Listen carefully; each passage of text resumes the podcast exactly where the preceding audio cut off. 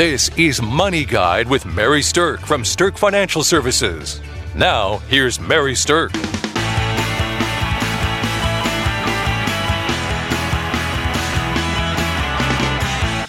Welcome to Money Guide with Mary Stirk. And today's topic is diversification only works if you're actually diversified.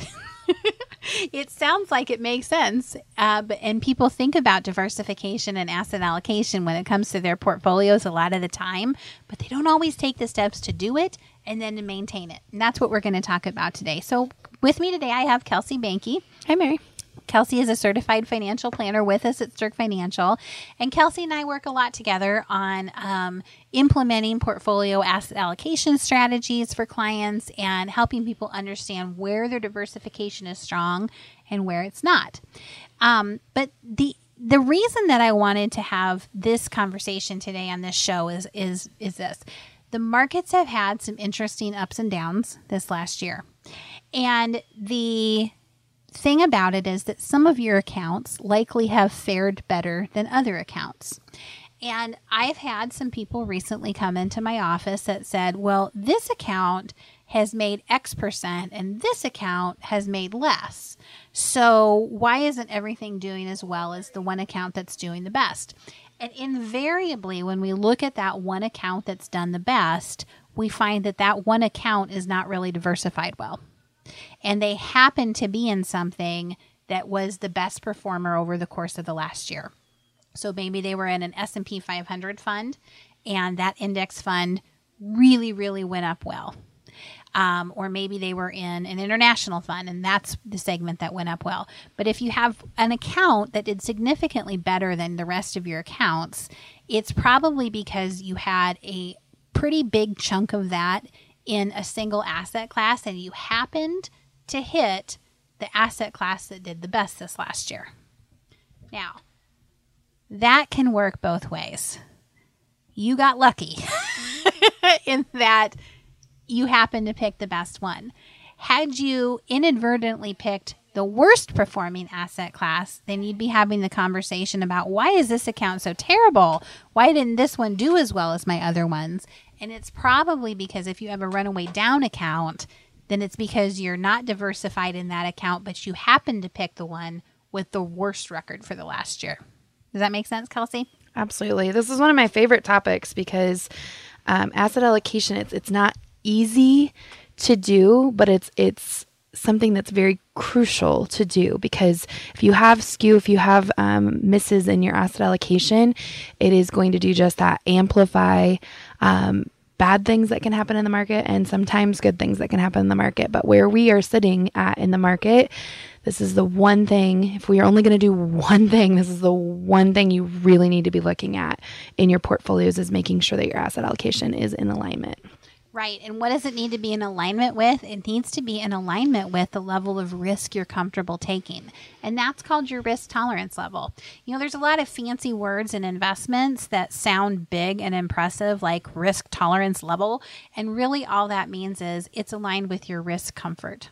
You know, asset allocation and diversification are big words and they can sound a little intimidating to people, but all that it really means is that you have the right amount of money in the right places so that it is aligned with your risk comfort. Okay. So this doesn't have to be too complex. It doesn't have to be too big or daunting, but asset allocation has been proven time and time again to contribute to the best long term outcome in portfolio management. And that's why when Kelsey's saying if there's one thing you take away from listening to us, it's this one make sure you're diversified. And that's why I named the show Diversification Only Works If You Are Diversified, because that's true. well, and, and right now the markets have been up, oh gosh, eight years. Yeah. Something like that, eight and a half years. I mean, we're pushing on the record. And that tends to be, you know, it feels good because you maybe have made some money over the years, but sometimes when things are doing well, people aren't as attentive to the little details. And that is where you might get in trouble here is that those little details could prevent you from making money if things go well or make uh, bad markets even more com- uh, bad for you, right, for lack of better words. Downs, yep, yeah, they emphasize mm-hmm. that. So um, pay attention at this moment, pay attention to that and get that in alignment. So let's talk about some of the basics of what diversification actually means. Okay. So the, the thing about it is that historically there's been three major classes of assets. You've had stocks, you've had bonds, and you've had cash instruments. Cash instruments might mean money markets, they might be super short term bonds, but the cash alternatives tend to not have a tremendous amount of risk.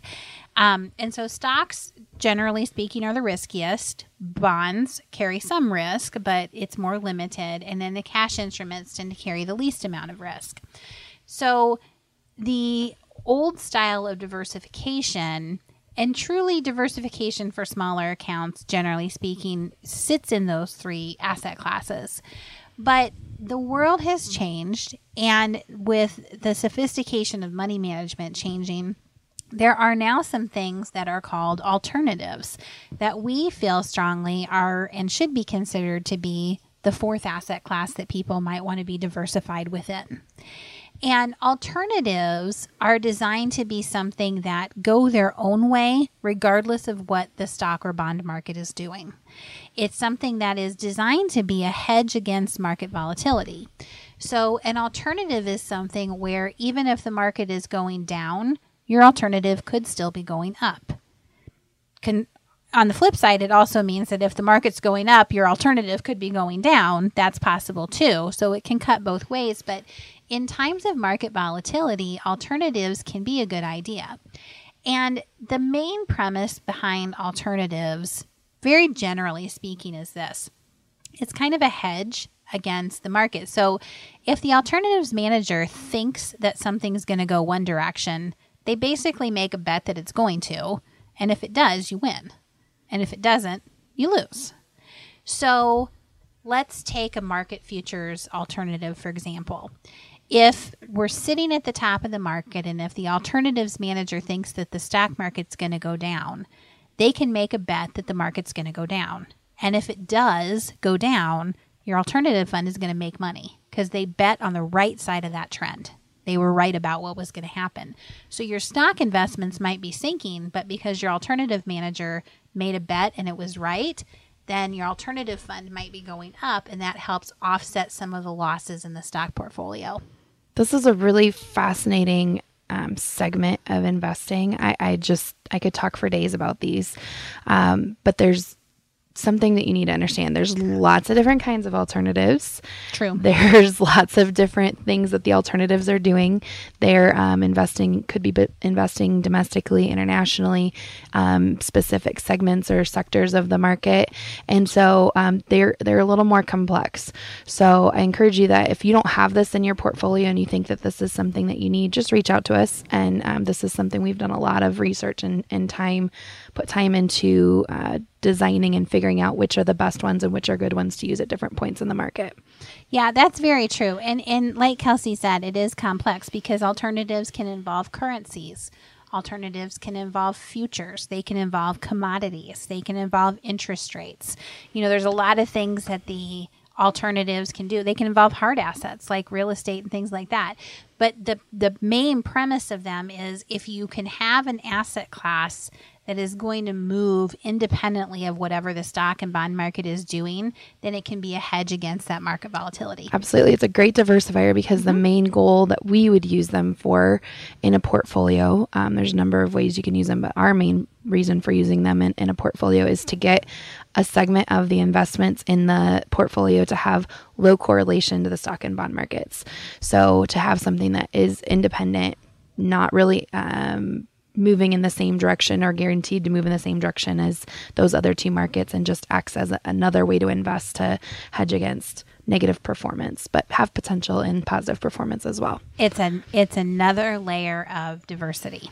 Absolutely. So, stocks, bonds, cash instruments and alternatives is what we would say the four major classes of assets are that today's portfolios are likely to be invested in especially if they're larger.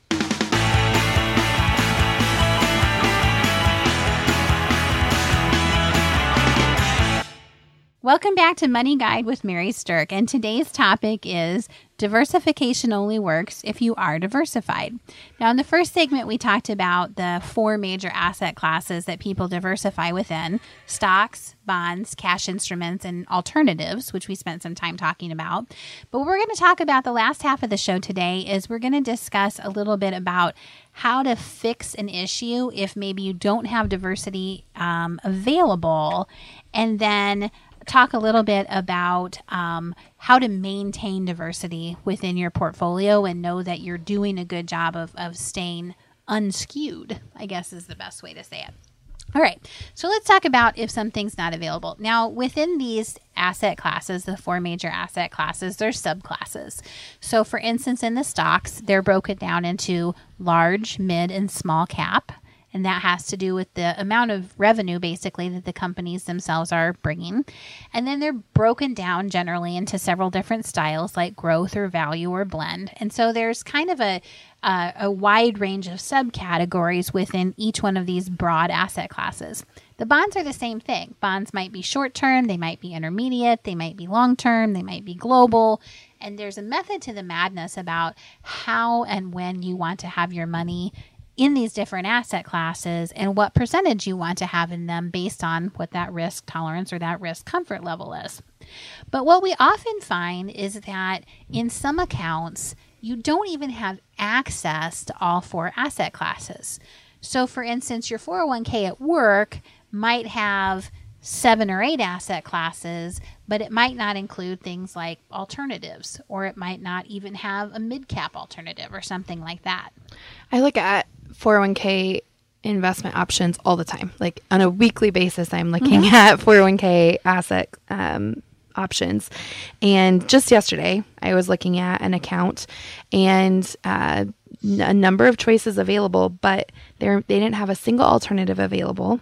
They didn't have a single emerging market available in the, the options. And for bonds, they only had intermediate term bonds. So that is an alarming situation for me to see because the bulk of people are saving up for their retirement in their 401k plans because of the, the positive tax advantages and possibly a match and things like that. So it's a very common thing. But when I see investment selections that do not offer all the options, that starts to make me nervous because I feel so strongly about asset allocation that when I can't even fill all my buckets in your portfolio options with an, a 401k, I, we need to start looking then outside the 401k to fill those buckets because they are important to have in your portfolio. Um, but many, many 401ks are missing those. It's not, it's not uncommon that I see many asset classes missing from those portfolios. So that brings up a really good point. What do you do if your 401k doesn't have some of the critical options? And as Kelsey said, then you have to start to look outside your 401k to round them out. And this is where working with a financial advisor that takes a more global view and is more of a fee based planner is that they can look at the accounts that they might be helping you manage and also look at the accounts that they're certainly not actually managing for you, like your 401k, and help you create something unique that's called a universal allocation. And a universal allocation means that it takes the entire portfolio that you have, even across multiple accounts, into play and picks out the strengths of each one of them to create the best overall diversification. So, to put that in better terms, here's what I mean. As an example, we have a client who has a 401k that has several hundred thousand dollars in it, and then they have an investment account that also has several hundred thousand dollars in it. Well, the 401k, they're limited to the 15 choices that their company has put into there. And as Kelsey said, in that particular 401k, there are no alternatives, there is no emerging markets, and there's only intermediate bonds. Now, what's great about the 401k is that some of the large cap and the mid cap and the small cap choices and the international funds that they have are awesome. However, they're missing these other categories like we're talking about. So in, instead of just looking at the single account and saying do an asset allocation within the single account, a universal allocation means you take a look at multiple accounts and you select the strengths of the ones that are limited and you backfill in the holes with the other portfolios that surround them.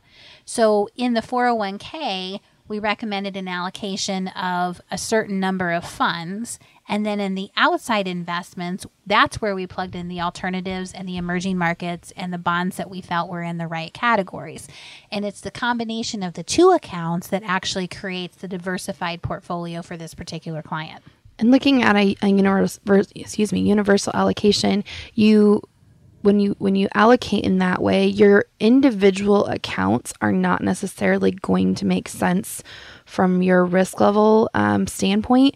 But when you look at the entire portfolio of your of your investments, which someone who is looking at the big picture is going to do, that's when you see the investment allocation really come into alignment with your tolerance level. So um, it, can make things look a little funky because you might have one account that's more aggressive and one account that's more conservative or really concentrated versus um, diversified. But when you look at the total um, global allocation for your portfolio, then it really starts to come into um, the picture that you're wanting to see.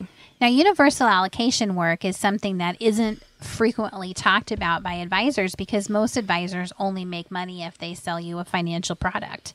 And so if they're not able to make money on your 401k, then they usually aren't talking to you about it. And that's the beauty of working with a fee-based investor is you can do that type of more sophisticated universal allocation work because you're paying them for their time. Whether they're managing the money themselves or not, or maybe they're managing a portion of the money, the bottom line is you're getting advice about what's best for your overall portfolio, and that's what makes the most sense for you.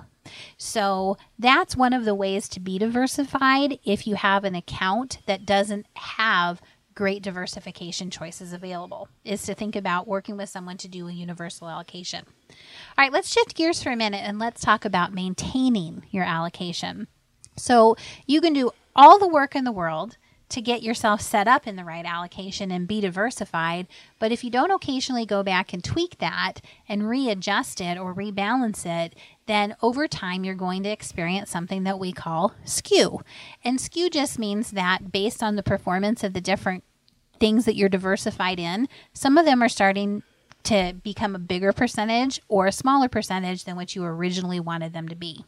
So let's think about maybe the last year if you had money in large cap stocks, that asset class made more money than some other ones.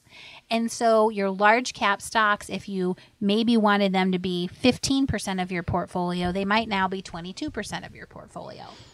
All right, so you've made money within them, but now your portfolio is skewed because you have too much at risk in that one asset class. And what we're talking about is rebalancing to get back into where you only have 15% in there. And the reason is not all diversified asset classes stay at the top of the of the heap. so if it's great last year, it doesn't mean it's going to be great this year. It could be, but it doesn't mean it's going to stay at the top of the heap. And now you've got 22% of your money at risk in that asset class instead of the original 15 you've made your portfolio more risky.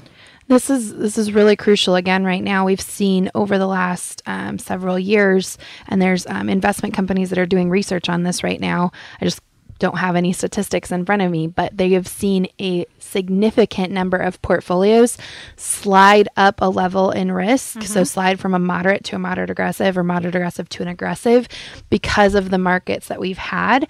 And so, um, this is something, like I said, it needs to be addressed now. It needs to be addressed soon because that is your best protection um, for a potential down market and best protection for our best um, way to participate in the forward um, potential for uh, a strong market. So, regardless of which way the markets continue to go or change going, um, asset allocation, that reallocation is really important because you very likely, if you've done asset allocation in the past but haven't revisited it recently, you're very likely going to be more aggressive than where you'd want to be right now. We generally recommend that somebody be rebalancing their asset allocation anywhere from quarterly to annually. But most people don't even look at it as frequently as annually. I've had a number of people tell me um, over the last couple months, I haven't looked at this in two, three, four, ten years. um, uh, the longest one I've heard was 20 years. 20 years they haven't looked at it, um, and they hadn't really worked with an advisor to look at it. And that is scary. That's a scary thing for me to hear. So I'm always happy that they've finally come in and, and let us help them with that. Um, but please don't let that be you because that is a, a very dangerous place to be. Yeah. So if you're interested, give us a call. We'd love to visit with you about doing a diversity checkup on your portfolio or talking about whether or not a universal allocation would be something that benefits you. Um, but in the meantime, we have a great seminar coming up that we dig even deeper into this. It's called Portfolio Management Pitfalls and How to Avoid Them. And Stirk Financial has partnered with Western Iowa Tech. We're going to hold this on October the 10th. And really, if you're a do it yourselfer or if you want to go and learn beyond the basics of investing, this is a higher level type of more advanced seminar. And we're going to talk about, you know, what are the main portfolio management pitfalls that people run into and how do you avoid them and how do you incorporate the strongest strategies for portfolio management into your own picture. So join us October 10th at WIT and uh, for portfolio management pitfalls and how to avoid them. We hope this has been helpful. We hope that this inspires you to take a look and, and tweak your own diversification and make sure you've got that in place. And thanks for listening to Money Guide with Mary Stirk. The views expressed are not necessarily the opinion of your audio provider and should not be construed directly or indirectly as an offer to buy or sell any securities or services mentioned herein. Investing is subject to risks, including loss of principal invested. Past performance is not a guarantee of future results. No strategy can assure a profit nor protect against loss. Please note that individual situations can vary. Therefore, the information should only be relied upon when coordinated with individual professional advice. Securities and investment advisory services are offered through Woodbury Financial Services Inc., member FINRA, SIPC. Insurance offered through Stirk Financial Services, which is not affiliated with Woodbury Financial. Stirk Financial Services is located at 350 Oak Tree Lane, Suite 150, Dakota Dunes, South Dakota 57049, and can be reached at 605 217 3555.